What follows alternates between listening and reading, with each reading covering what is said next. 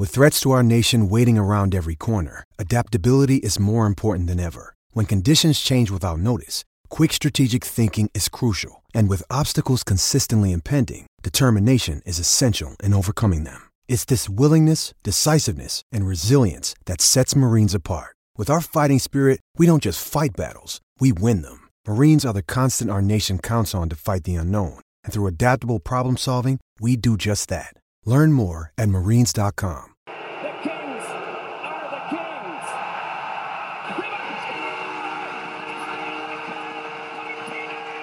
And he wins it back to Foley. Scores! No way! My! No way! This With no time remaining. Great pass from Doughty down low, and they score! Grundstrom in game number one has tied it with his first NHL goal. Down the middle scores!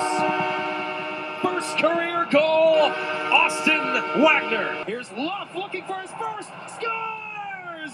Matt Luff, first NHL goal, and the Kings have the lead. What's Luff got to do with it?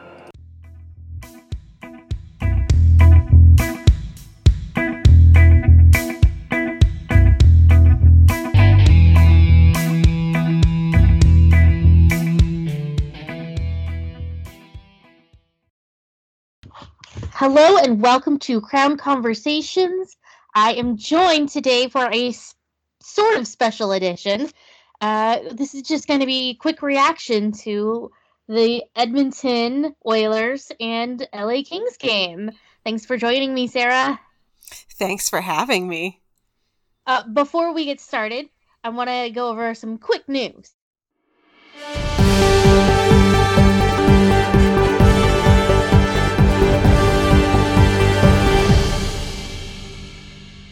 So, for the last year, Sarah has had the interim title. Now she is officially managing editor. Yay! Thank you. Yeah, it- it's uh it's a great pleasure to be here and it's an honor. Um no, it was a a, a long awaited title change for me and it changes absolutely nothing other than the fact that I got to delete a word from my email signature, but thank you. well, I mean, it's official now. Now you are officially, officially the managing editor, even though you technically officially were. But I just use officially way too much. That's right. My plan for world domination really starts here. First step is jewels from the crown. Next step, the world. I like it. Okay, let's talk about last night's game. I want to do what I'm thinking of. I don't, there's not really a good term for it, but I'm going to call it a negative sandwich. Basically, we'll start with the positives, we'll go with the negative, and then we'll end on a high note with some things to that were not so bad about the game that we're like okay you know what you know it wasn't that bad so positives they scored five goals Yeah, I didn't think that they knew how to or were allowed to do that. Um, I was looking, and last year, last season, they scored five goals a total of six times.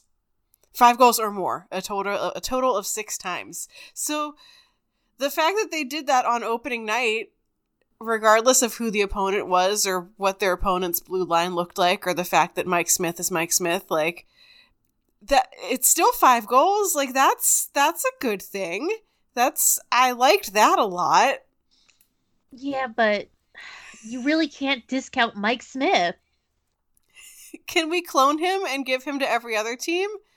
Yes please. 30 teams need mike smith. See that would be a positive just- yeah exactly. You know good job mike smith on just handing the kings at least two or three of those goals. Thank you. Oh i should say 29 teams because i can't do math and i meant to exclude the kings on that one we already have enough to worry about with jonathan quick Um, Adrian Kempe, he led the team with fi- I think it was was it five shots on goal or something like that. i think so yeah Uh, so you know that was another real positive because we're looking for more from Kempe, especially in uh, if he's going to be in that centerman role. Are we at the point of the negative part of the negative sandwich? Sure. his his his line uh, looked like they had never met each other before. like each of them was just doing their own thing. And I say this as a person who dearly loves Jeff Carter with all my heart. And dearly loves Adrian Kempe with all my heart, and also Ilya Kovalchuk exists.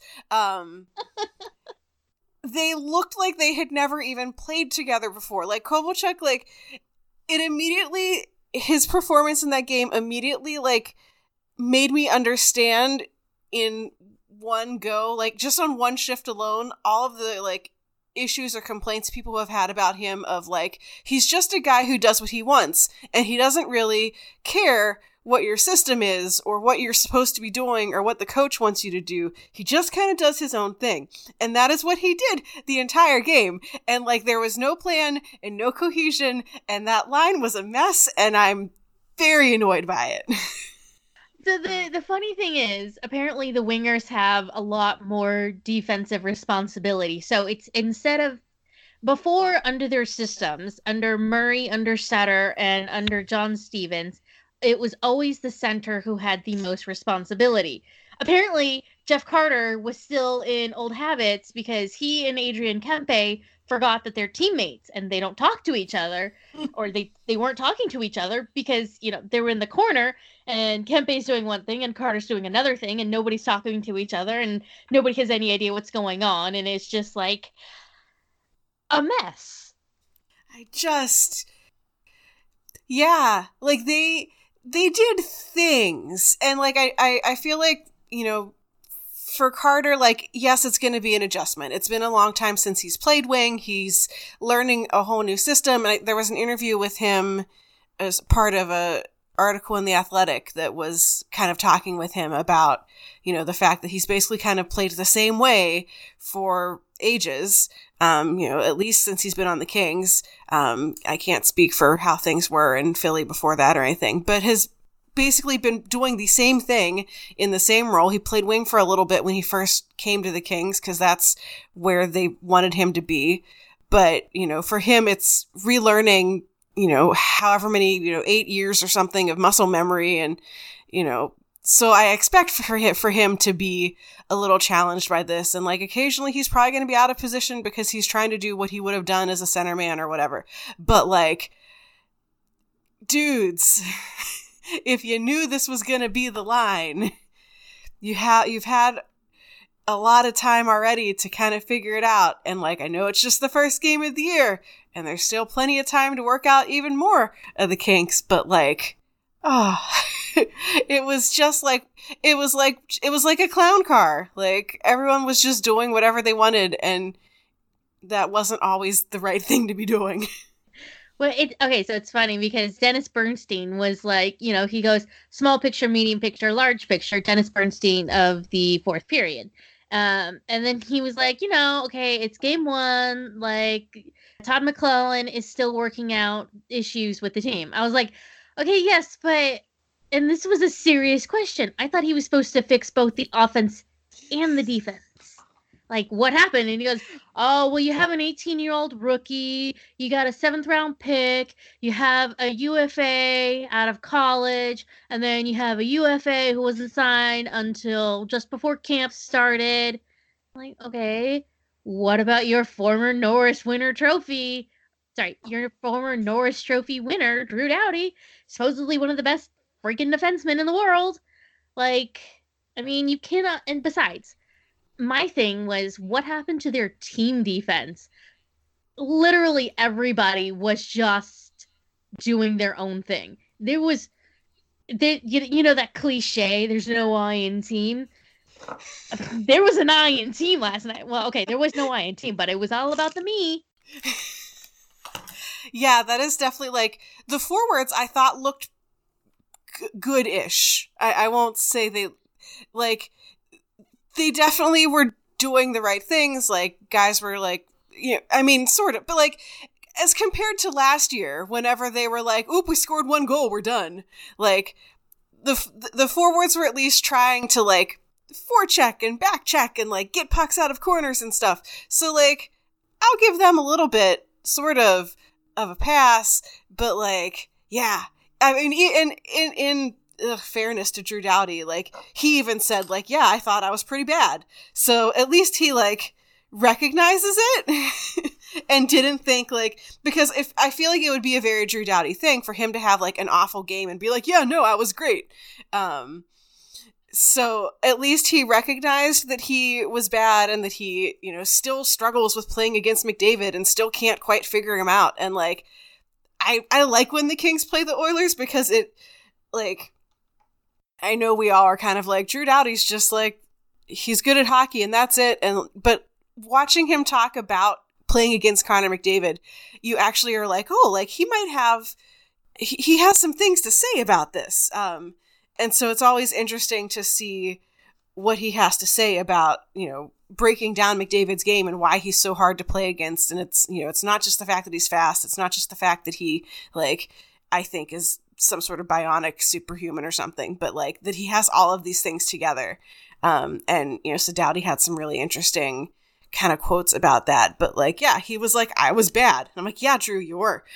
Um, yeah, it's like, yeah, I give like I give Bjornfot a pass. He's you know he definitely made some mistakes. He definitely struggled to keep up with McDavid when he was out on the ice with him. But like, he's an 18 year old in his first NHL game, and like. I'm sure even like Connor McDavid made mistakes in his first NHL game when he was, you know, 18 or 19 or whatever. Um, so it's a learning experience for the young kids and the undrafted guys and the whatever, but like it shouldn't be a learning experience anymore for Drew Doughty. He should kind of he should kind of be over it. Sorry. oh, I know we love to pick on Drew, but it's because I mean he. Okay, so here's the thing about Drew Doughty That that's why I love him so much. He's an idiot. He has super high hockey IQ. He is brilliant when it comes to all things hockey. When you get him to talk about anything else besides hockey, he's a moron.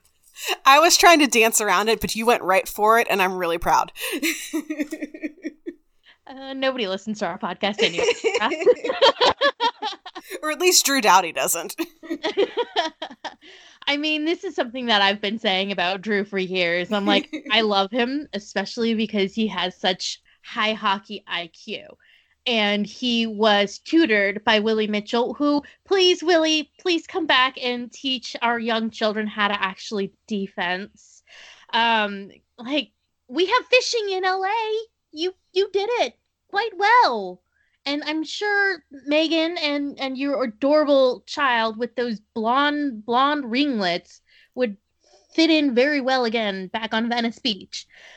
I miss Willie Mitchell. I know. I was just thinking, like, oh, oh, I miss Willie Mitchell. I miss Willie Mitchell. I miss Justin Williams. Remember when this team was good? Vaguely. Um, he was tutored by Willie Mitchell. Willie Mitchell was one of the most brilliant defensive minds in the NHL, pretty much of his time, really. And what I what I always loved about Willie Mitchell is that he understood spacing better than almost anybody. Like you have Erik Karlsson and you have all these fantastic defensemen who will blow you away with how good they are offensively. But for Willie Mitchell, that key that key role of stay-at-home defenseman, he understood gap control and spacing and reach better than anybody. And I know that's cliche to say, but it's true. And that's who was Drew's primary partner when Doughty came into the league. And so that's part of what makes Doughty such a good defenseman I who knew we'd miss John Stevens so much, Sarah? It almost hurts me to think about watching a Stars game. well, the Stars had really good defense last year. Now it's just Yeah, now now they have John Stevens. yeah. Okay, before we get on a tangent, let's let's not I, was gonna really uh, go off on a tangent here. Let's let's stick to the game at hand yesterday. Um, I know Bjornfot struggled, um, but God, it, it's like there were five guys on the ice and they were all in a completely different game at that same time. I was watching the game going, you know, you have a teammate, right? He's right there. Sounds fake. I know, fake news, but what can what can you do? I think that for me, that was the most infuriating part. Like, I understood in preseason they were going to be a bad team. I accepted it. I embraced it. I said, okay, that's fine. I, I get it. We didn't see this in the preseason. We didn't see them struggle to, heck, not even communicate, just be like, acknowledge that they have a teammate on the ice with them. And like I feel like the lines that looked good, you know, not even considering the defense, but just just of the forwards that looked good was like the Kopitar line, who's now been playing together for like 3 years. So of course they looked better, but like that's that's not an excuse for the other lines that looked like they had just been all traded from three different teams and were like trying to figure out who was who. Um, it's going to be a long season because this isn't something they're going to fix overnight. And it was very like stressful, which isn't something that I've associated with a Kings game for a long time because last season I just expected them to lose all of the time, no matter what. And so it was very odd watching a game where they scored a lot of goals and were kind of chaotic and had a chance to win. Like I didn't, I didn't understand it at all. And I don't, I don't know how much I liked it. I missed the like two to one Darryl Sutter games. oh God. Who knew we'd miss Sutter? oh, he's right down the road now. So no, sorry, I was talking about his dad, not his. well, I, well, also him because he's with Anaheim now. Is he really? He's like a, he's like a associate. Like he's not like a coach, coach, but he's like an advisor or whatever. And he was definitely at their like training camp and stuff, just hanging out and getting on the ice and yelling at men or something. He was at their training camp. I yeah. Miss this. You are you probably like blanked it out because it was traumatic to see him in a Ducks uh, windbreaker jacket thing. I'm, I'm picturing it now, and it hurts. Exactly. I well, I know as far as I know, he's only part time working yeah. as this coach person. But okay, uh, another positive that I I came up with, Matteo scored. He did so proud of him. Too. I was like, Amadio, my son, scored. Yeah, he actually did. He did really well. Um, he had a really good preseason, and ha- you know has carried that over. He played a little over 14 minutes, which kind of puts him on par with like the upper lines. Like he played about he played more than Toffoli and Kempe did, and they're ostensibly like well, Toffoli's kind of the third line. Kempe Kempe's sort of the second line. But anyway, he played a lot of time um, and he scored a goal and he looked decent at it. Um, and their line, no, yeah, I didn't hate them, which is saying something um, compared to like how much I hated a lot of the other ones. Uh, he's he played with Clifford and Lewis, right? Yeah, yeah. Their line, Clifford, Amadio, and Lewis uh, led the team in course Corsi Corsi. I never really hearing. they led the team in Corsi. Um, Kyle Clifford had like it was according to Natural Stat Trick eighty eight percent. Um, but he, he he was on. Kyle Clifford was on the ice for eight shot shot attempts for and one against. Like, if that's what your fourth line is doing, like, good job, fourth line. Um, yeah, like he looked really good, and yeah, I feel like Amadio is someone who could like maybe play further up in the lineup if he needed to, or get shuffled around. But yeah, he scored a goal. He didn't get like scratched halfway through the game or something. Um, yeah, I'm just very proud of him. I okay, I I'm a little reluctant to admit this because everybody's been on me about this, but Kyle Clifford. Like I didn't hate him either. Yeah. Yeah, no. Like he had two he had two points. Like Cal Clifford had two assists including like he made some really good plays. Like if this is Cal Clifford's new leaf and like I have certainly never been one to be like no, we cannot ever trade or get rid of Cal Clifford under any circumstances.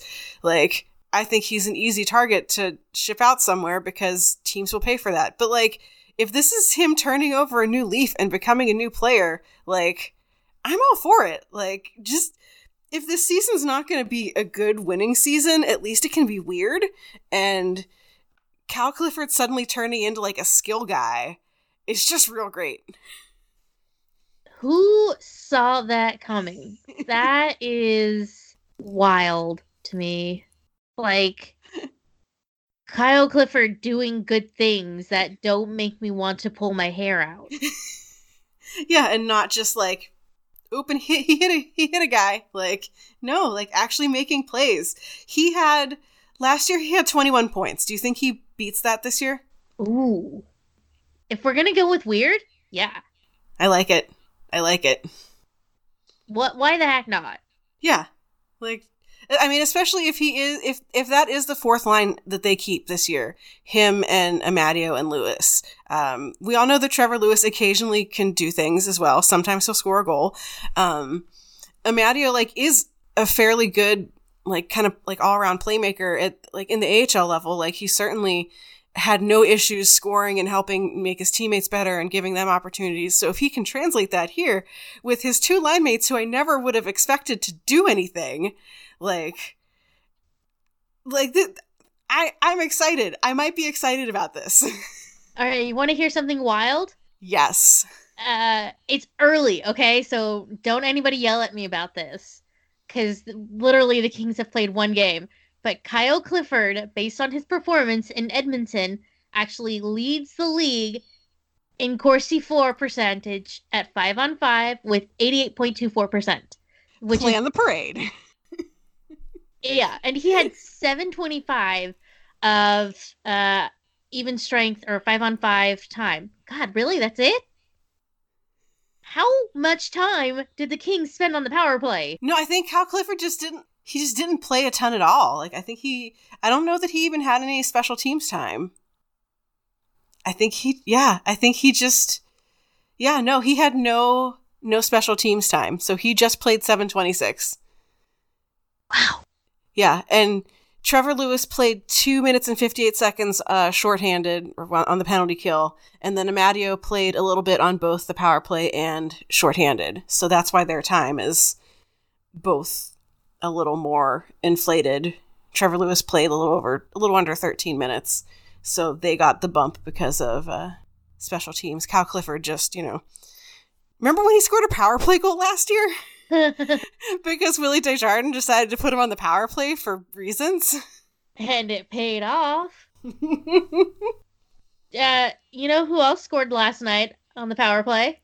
Trevor Lewis. Did he? I thought it was a power play goal. Maybe that was Doughty who had the power play goal. But Trevor Lewis scored. Did he? Yes, he did. it's like Sarah, Sarah, don't. I feel like the game just like blurred together in this like relentless goal bonanza.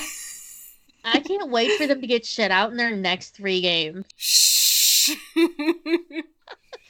oh, you breathed that into existence. No, I jinxed it. I jinxed it, Sarah. I hope.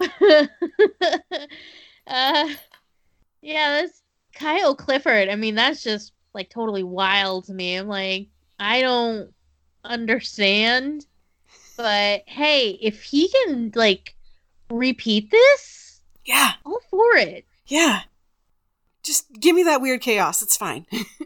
That was his career high by no shortage. yeah. I mean, it was like not a small amount.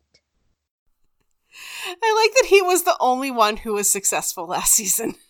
Oh God, this is gonna be a long and painful season, Sarah. I I have anxiety just thinking about it. Okay, so one person we have not talked about so far, the guy in net. How much of the blame do you hang on him? Oh, Because talk about anxiety. he was bad. God. Like I get that, you know, it's it's early season Jonathan Quick and we're going to see him make a lot of blunders. But can you not make your blunders first of all 97 seconds into the game? Secondly, with 6 minutes to go. Like it, at least at least two of those goals were on his head or were were his fault. And I like I feel like it was such a like mixed bag of goals against him. Like that opening goal, like was that the one that was the own goal? Uh, The the yeah, that was the one that was the own goal. okay, which- fair enough. Which like bou- it like bounced off of Matt Roy. So like I don't that sucked, but like Jonathan Quick isn't expecting to have to stop like a puck that bounces off of his own defenseman. Like could he have stopped it? Maybe. Like but like some of them were like grade A like chances or things that he just had like you could have put any goaltender in net and they would have been like whoop just got scored on but yeah he i i for every every time that there aren't kings games or that he like is injured and doesn't play and then comes back i forget how much anxiety he gives me especially now when he's still kind of getting the feel of like how his defensemen are going to play and how everything's going to go like there's just so much like twirling and flopping and flailing and i just i just want a boring goalie Can we Like- please have Cal Petersen and Jack? Cam- like Jack Campbell gives me heartburn just watching him, but not as much as watching Jonathan Quick.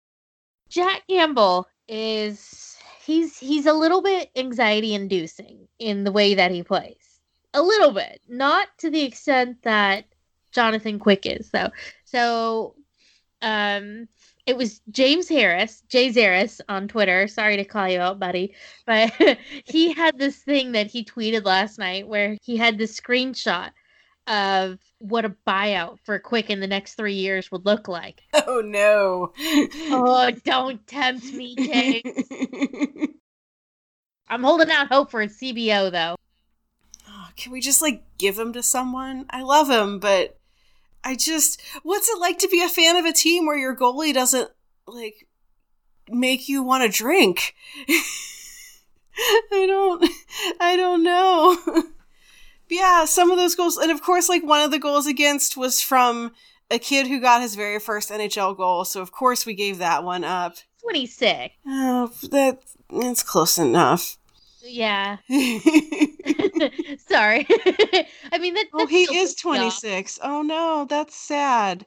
Okay, well, anyway, it was still his first NHL goal, and we just we handed it to him. Zack Kassian scored, who like whenever I was preparing for this game, like to to write and about it and stuff, I was like, wait, Zack Kassian still plays? Like I didn't even know that he was still a thing. Definitely some of those goals were ones that I was like, what what you doing, Jonathan Quick? Like, what are you doing? Um yeah, like I want to say that like maybe he'll settle down, but also how many seasons have we been watching him and he's never settled down?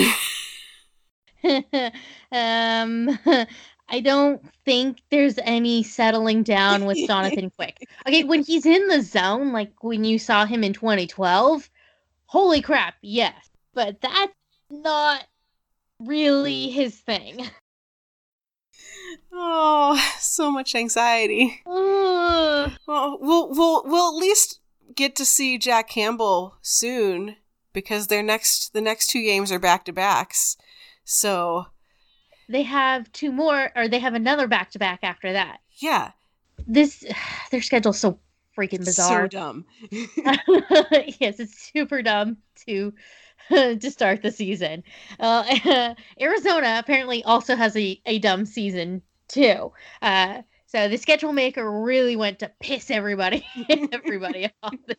I mean, just the fact that they made the Sharks and the Golden Knights start the season against each other two games in a row, like that. Th- whoever whoever put this schedule together is definitely like chaotic evil. Like just just, I mean, yeah. I was talking to a couple of Sharks fans, and they were like, uh, I said, look, this has got to be better than the the Sharks and the Kings for like the fifth year in a row. Actually, I think this would have been like year seven of ten, honestly. And and they they said, "Uh, I would take the Kings right now." I said, "It's because they suck." And she goes, "Yeah." but I was watching while I was watching the Kings game last night. I was also tuning into the Sharks game, and oh boy, they're bad. They've lost. They they haven't won a game yet. No, they are zero and three. This is it's. Uh, there was some stat of like it's their worst start since like 1990 something. Um, real bad. Like, and you you can't put all of it on Martin Jones. You can put some of it on Martin Jones, but not all of it. Like, was was Joe Pavelski the glue that held it together? you know how the Kings didn't want to do defense last night? Apparently, yeah. the Sharks weren't that interested in that either. Eh. Kevin Labanc had a he allowed a like a two on one breakaway, and he was with his man, but he just wasn't really defending his man. Oh no! yeah, I was like, um, Kevin, uh, things things okay over there down in in Anaheim? Uh, yeah, he was he was bad, and the uh, the Sharks broadcasters were like, okay, you have to play defense. You you can't you cannot allow this this breakaway like this. At least like the Kings this tried they tried to defense in some ways. It just usually resulted in them taking a penalty because the defense they did was illegal. and it was usually against Connor McDavid because they were like, "Oh crap, he's real fast." Well, the officiating was real bad last night. Uh, I would say probably half of LA's penalties were not actual penalties. Yeah, like the one that the one that Alec Martinez got really mad about. Yeah, that was not a penalty. Uh, Dustin Brown's offensive zone penalty, in which I believe it was James Neal who tied the game at four four. Uh, that was not a penalty either. He literally backed up into a guy he, while he was watching the puck. Like this was not clear interference apparently you can't back into people anymore, I guess. that feels like that one felt like as much of a like reputation call as anything. Like Dustin Brown moves, dude falls over or whatever. Referee's like, "Oh, guess Dustin Brown did a no-no." Like it's it's the early season for everyone and maybe they too are like, "We forgot what the rules are." In fairness, I I guess you could say that Dustin Brown did kind of trip the guy, but the guy was already off balance, and Dustin Brown just backed up into him. I mean, he was literally just moving, trying to join the play or get open for a potential scoring chance. Like, I don't understand how that is an illegal play. There's a joke in here about Dustin Brown's butt, but I don't really know what it is. Um, but I'm just going to leave that there.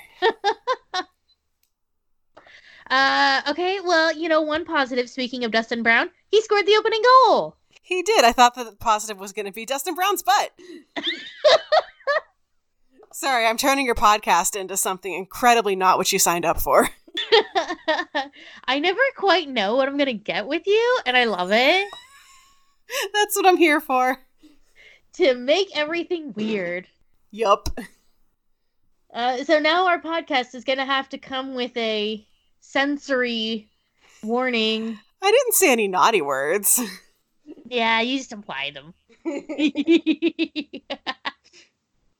he scored a goal and he didn't score it with his butt. Um yeah, like I like I really did like how that top line looked. Like probably because they've been playing together for 3 years and as much as we're like Alex Iafallo isn't a top line player, like you know what the three of them work together and for as hard as, as it's been to ever find anyone to play on Kopitar's left wing for whatever reason, like, he seems to have figured it out. And the three of them, like, just played the hockey. Um, and he also had, like, a pretty good, Dustin Brown had a really good uh, drop pass, which is a phrase that you won't hear from me very often, um, on, I think it was Kopitar's goal. Um, he just, there was like some slick passing going on, and he got into the zone and then just left the puck for for Kopitar, who scored, and it it was magical. Like I was like, look at look at Dustin Brown, the skill guy. So he had a good night, even though if you look at his fancy stats, his fancy stats were eh, not bad, but not great. They were well, actually no, I'll take that back. They're much better than I thought they were. The bad ones was like Tyler Toffoli.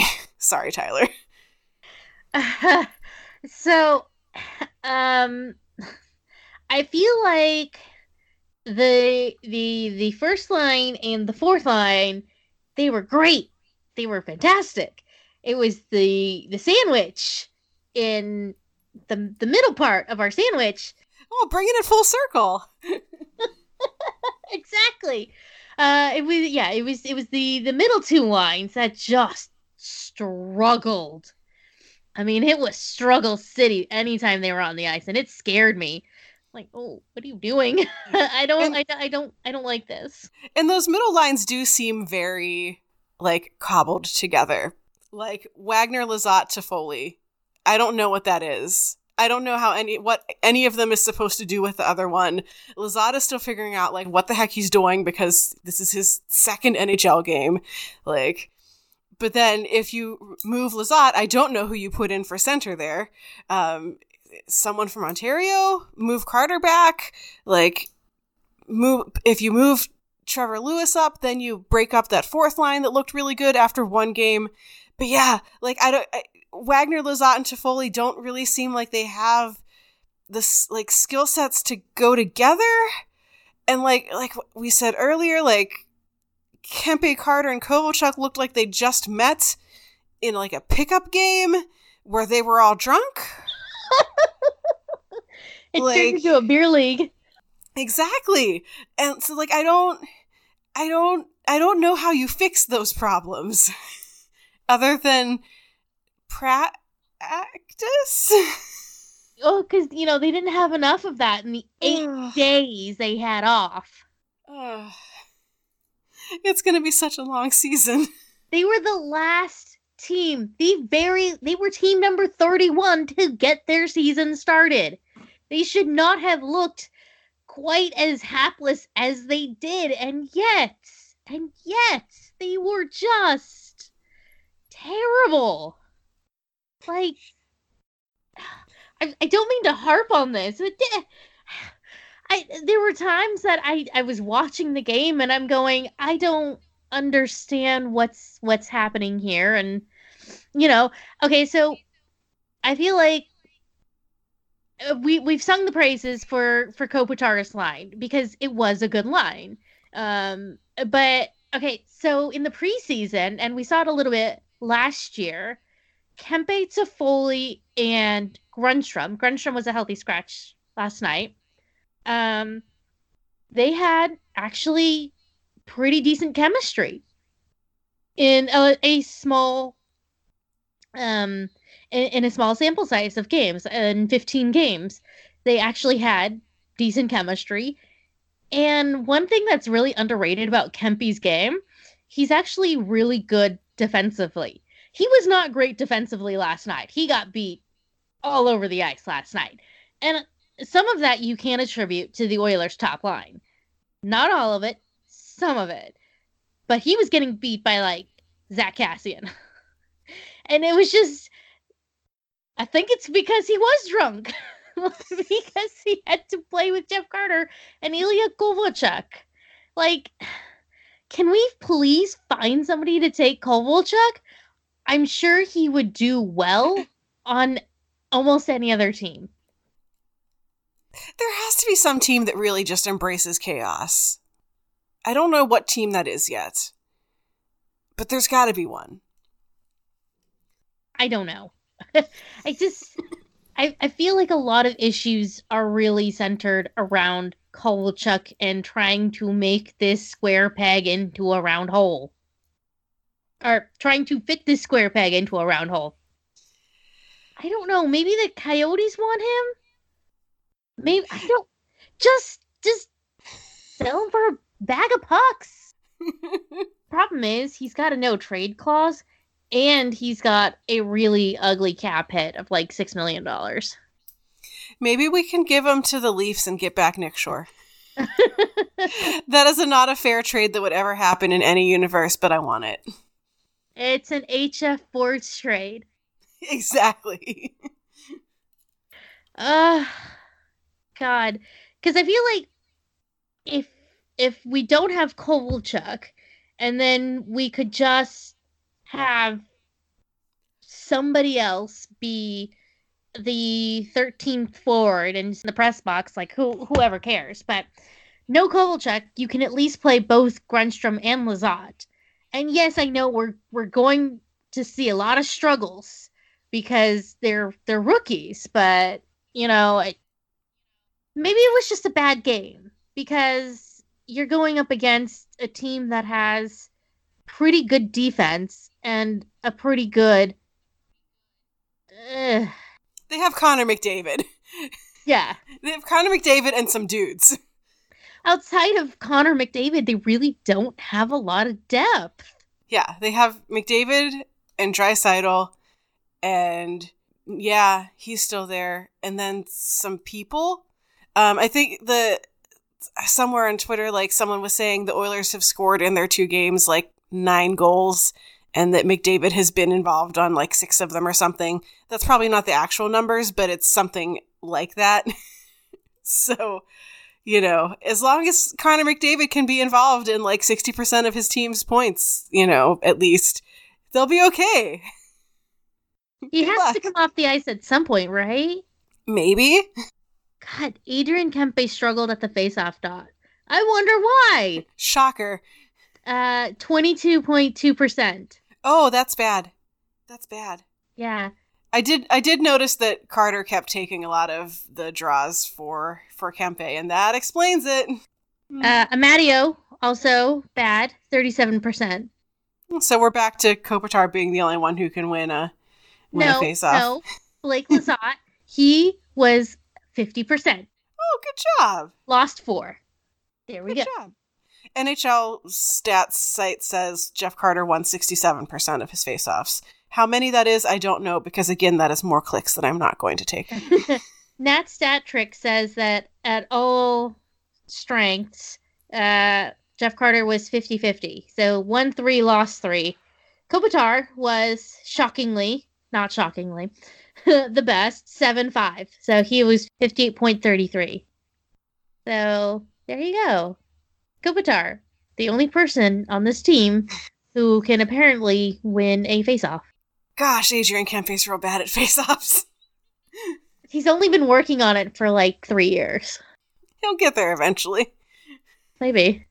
Hey, face offs never matter until they do. So Yep. remember in 2014 when Jarret Stoll won that ultra important face off and the Kings tied the game at the last minute? See? See, or the it, it was so it, it actually happened in the game last night. There was a time, and I feel like this speaks to like none of the players knowing where the other ones are going to be or what they're doing.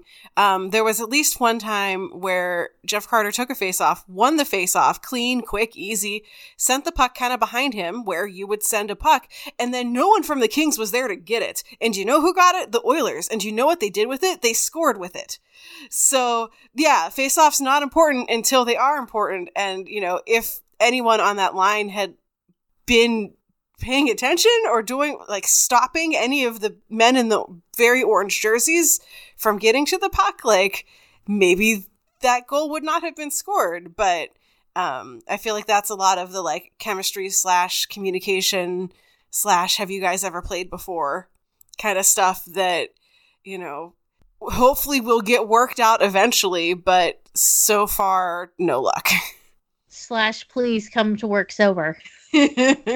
Slash, please open your mouth and talk to each other.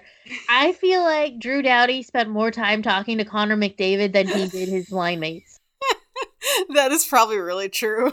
Okay, um, it's probably not very fair. I'm sure they were all talking to each other on the bench and everything, but just the way that the cameras were set up, they showed Drew Doughty talking to McDavid a lot, and it wasn't chirping or anything.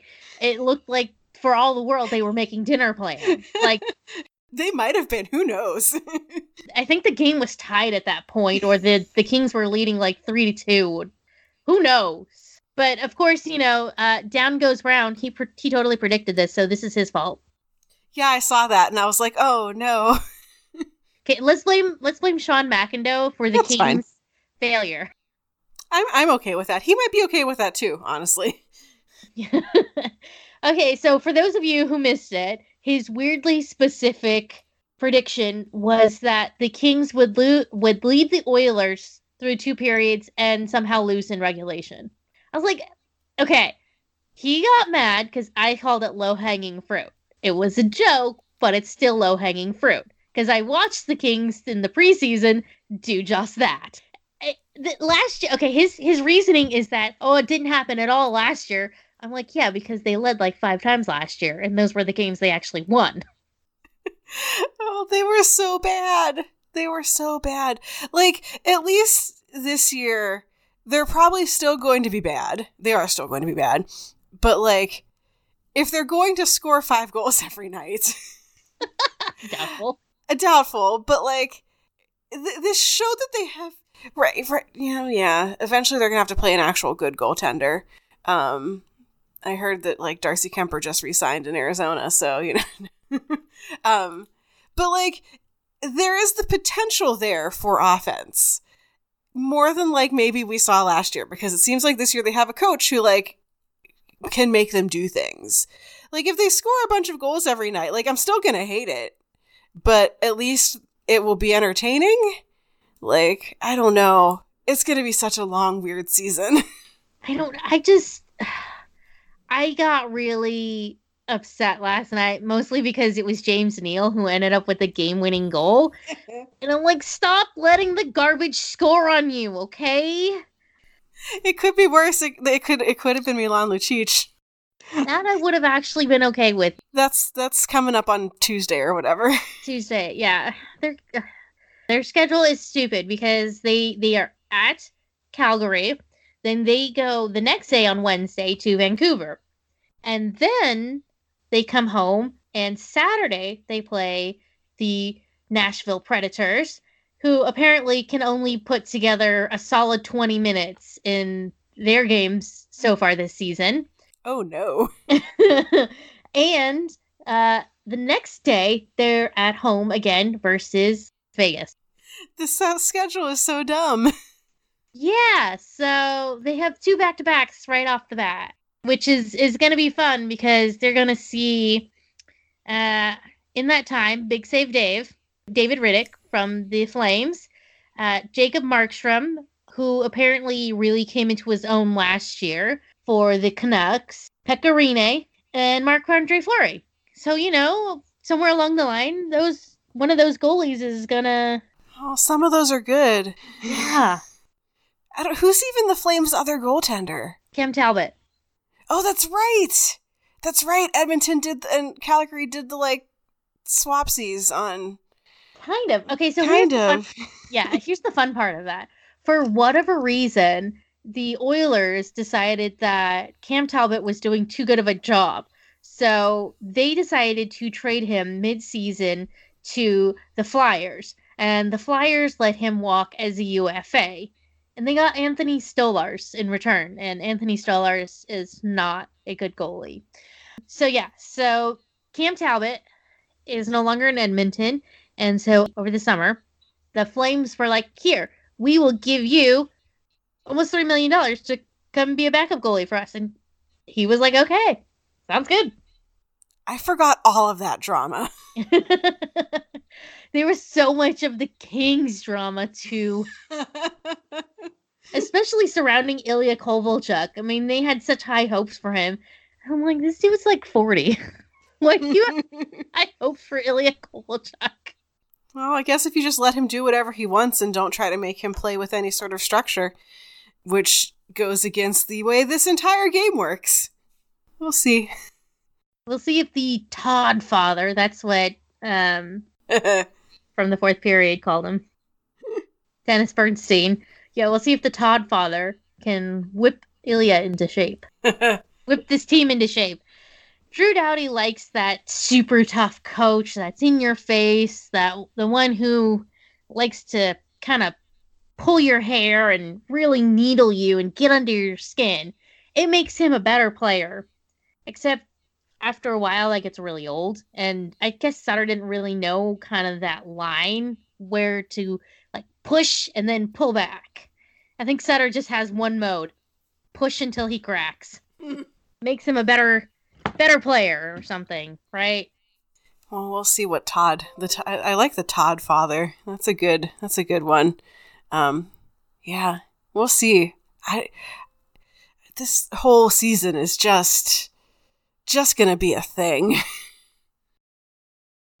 Let's end on a positive note. So, on the bright side, Cal Petersen, he was uh, outstanding uh, for the Reign, who did a little oopsies with their own game last night.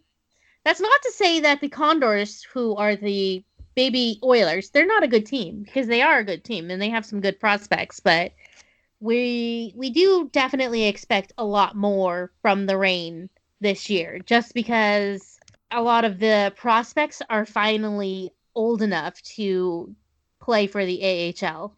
Yeah, the king the the Kings. The reign in that game they won three yeah same thing. They won 3-2 in overtime after giving up a 2-0 lead. And but then of course won it like you should have done. Um, but bakersfield had 44 shots. 44 the reign had 25 um, yeah. yeah cal, cal petersen made 42 saves. Um, Bakersfield goal Bakersfield's goalie, I've never heard of him before in my life, so I couldn't tell you a single thing about him. Um, but yeah, Cal Petersen looked great in that game, and then the pre- the game before that, he had a shutout uh, to open the reign season at home. I think they played the um, Barracuda. Yes, the Baby Sharks. Yes. Thank you. and that was a 41 save shutout. So the reign still allowing way too many shots, but Cal Petersen at least has been up to the up to the challenge. So he's looking good. What is that? 85 shots that he's faced in 2 days? Yes. Yes it is. and he currently has a save percentage of 0.976 over those two games. That's certainly sustainable. Yeah. Oh boy. I can't believe his save percentage isn't hundred percent. Loser. yeah, so like so like there's there's good things going on in other places and the the future of the King's net, as long as they don't screw this up somehow, like looks bright.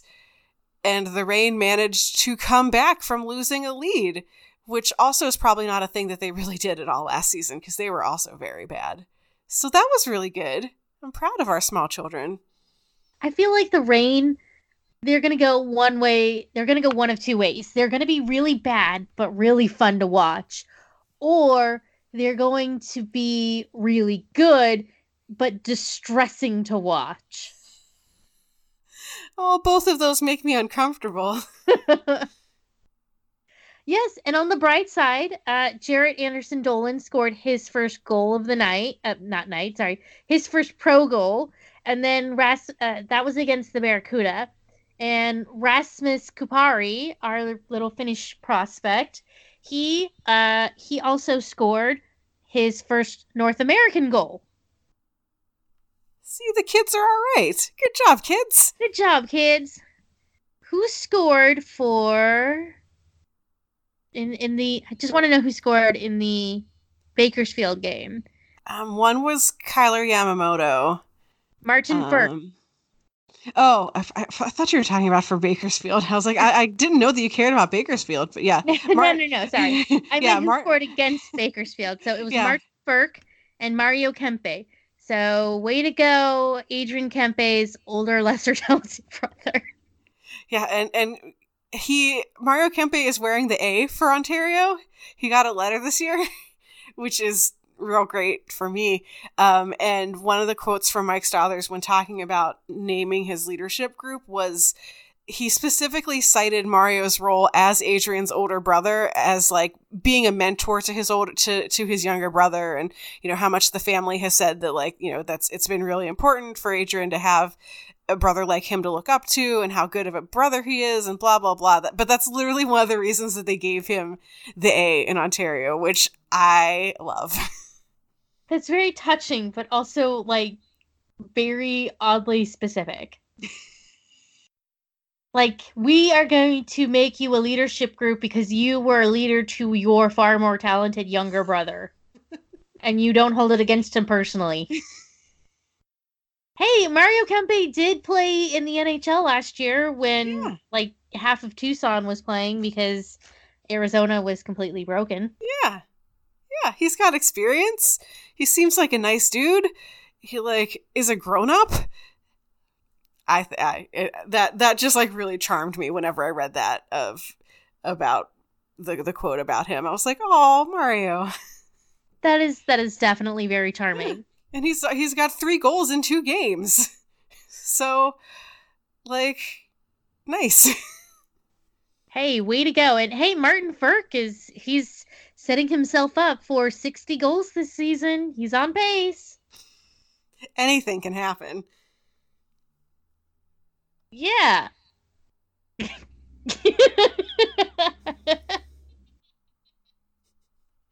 apparently ta- to to swing it back to Cal Petersen, I was just looking at at Twitter because that's what I do. But apparently, uh, there's a quote that the John Hoven, the mayor, put out um, about from Mike Stothers about Cal Petersen. Um, and after the game, uh, Stothers said the Cal may have put on the best two game goaltending performance I have ever seen.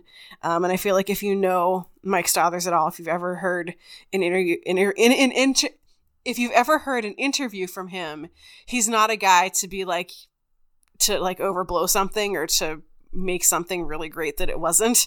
Um, he is not particularly prone to like that level of enthusiasm. I think uh, so. He had some really really good praise for Cal Petersen's uh, opening two games with the reign as well. Is there anything else that we should talk about in this podcast? I meant this to be brief. Yeah, I think we. Yeah, yeah, that happens. No, I think we. Yeah, I mean, I feel like we ended on the good note of Cal Petersen looks really good, and I feel like that's. We talked a little bit about about the next game, and that's kind of it.